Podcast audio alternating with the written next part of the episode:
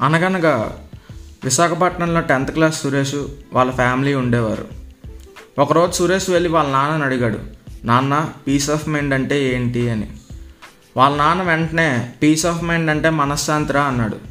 మళ్ళీ సురేష్ మనశ్శాంతి అంటే ఏంటి? అని అడిగాడు.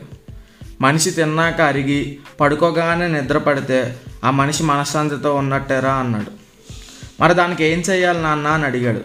ఏం లేదు నువ్వు ఇప్పుడు టెన్త్ క్లాస్ కదా మంచి మార్క్స్తో పాస్ అయ్యావనుకో ఇంటర్మీడియట్ కాలేజ్లో జాయిన్ చేస్తాను. అక్కడ మళ్ళీ మంచి మార్క్స్ తెచ్చుకుంటే మంచి కాలేజ్లో సీట్ వస్తుంది. ఆ సీట్ వచ్చిన కాలేజీలో బాగా చదువుకున్నావు అనుకో మంచి ప్యాకేజ్ ఇచ్చే కంపెనీలో జాబ్ వస్తుంది. అంతే నీకు జీవితాంతం అంతే అన్నాడు. సురేష్ వాళ్ళ నాన్న చెప్పినట్టు చేయడం మొదలుపెట్టాడు. రోజు పడుకునేటప్పుడు చూసుకునేవాడు నిద్ర పడుతుందా అని. నిద్ర మాత్రం సరిగ్గా పట్టేది కాదు. వాళ్ళ నాన్న చెప్పిన గోల్ అచీవ్ చేసే ప్రాసెస్లో సరిగ్గా తినేవాడు కాదు కంటి నిండా నిద్రపోయేవాడు కాదు.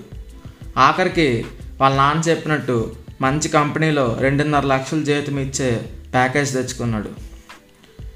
ముప్పై ఏళ్ళు వచ్చేసరికి బీటెక్ అనే డిగ్రీతో పాటు బీపీ షుగరు కళ్ళకి సైటు అల్సరు గ్యాస్ట్రిక్ ఇలా చాలా క్వాలిఫికేషన్స్ బోనస్గా పొందాడు. తిన్న తరగదు నిద్ర పట్టదు. తన జీవితాంతం పీస్ ఆఫ్ మైండ్ వెతికే ప్రాసెస్లో పర్మనెంట్గా పీస్ ఆఫ్ మైండ్ని దూరం చేసుకున్నాడు.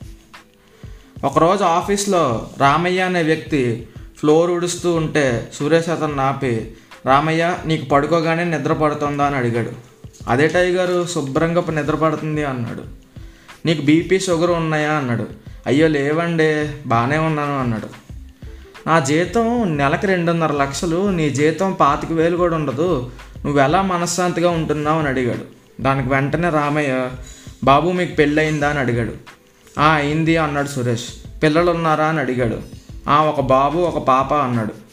వాళ్ళ పేర్లు ఏంటి? అన్నాడు. కొడుకు పేరు అరుణున? కూతురు పేరు అలేఖ్య అని చాలా కాన్ఫిడెన్స్ లేకుండా చెప్పాడు సురేష్. సరే వాళ్ళు ఏం చదువుతున్నారు? అని అడిగాడు.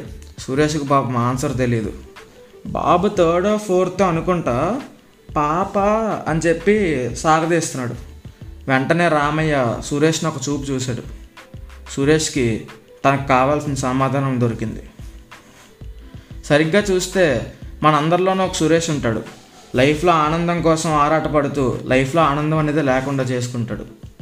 మనశ్శాంతి కోసం మనసారా ప్రయత్నించి మనశ్శాంతి అనేది లేకుండా చేస్తాడు. చివరిగా ఒక మాట. సురేష్ వాళ్ళ నాన్న చెప్పిన డెఫినేషన్ కరెక్టే కానీ దాన్ని అచీవ్ చేయడానికి దారి మాత్రం అది కాదు. దానికి ఎవరికి వారికే సపరేట్గా ఒక రూట్ ఉంటుంది. ఆ రూట్ ఏంటనేది ఎవరికి వాళ్ళే ఇండివిజువల్గా వెతుక్కోవాలి.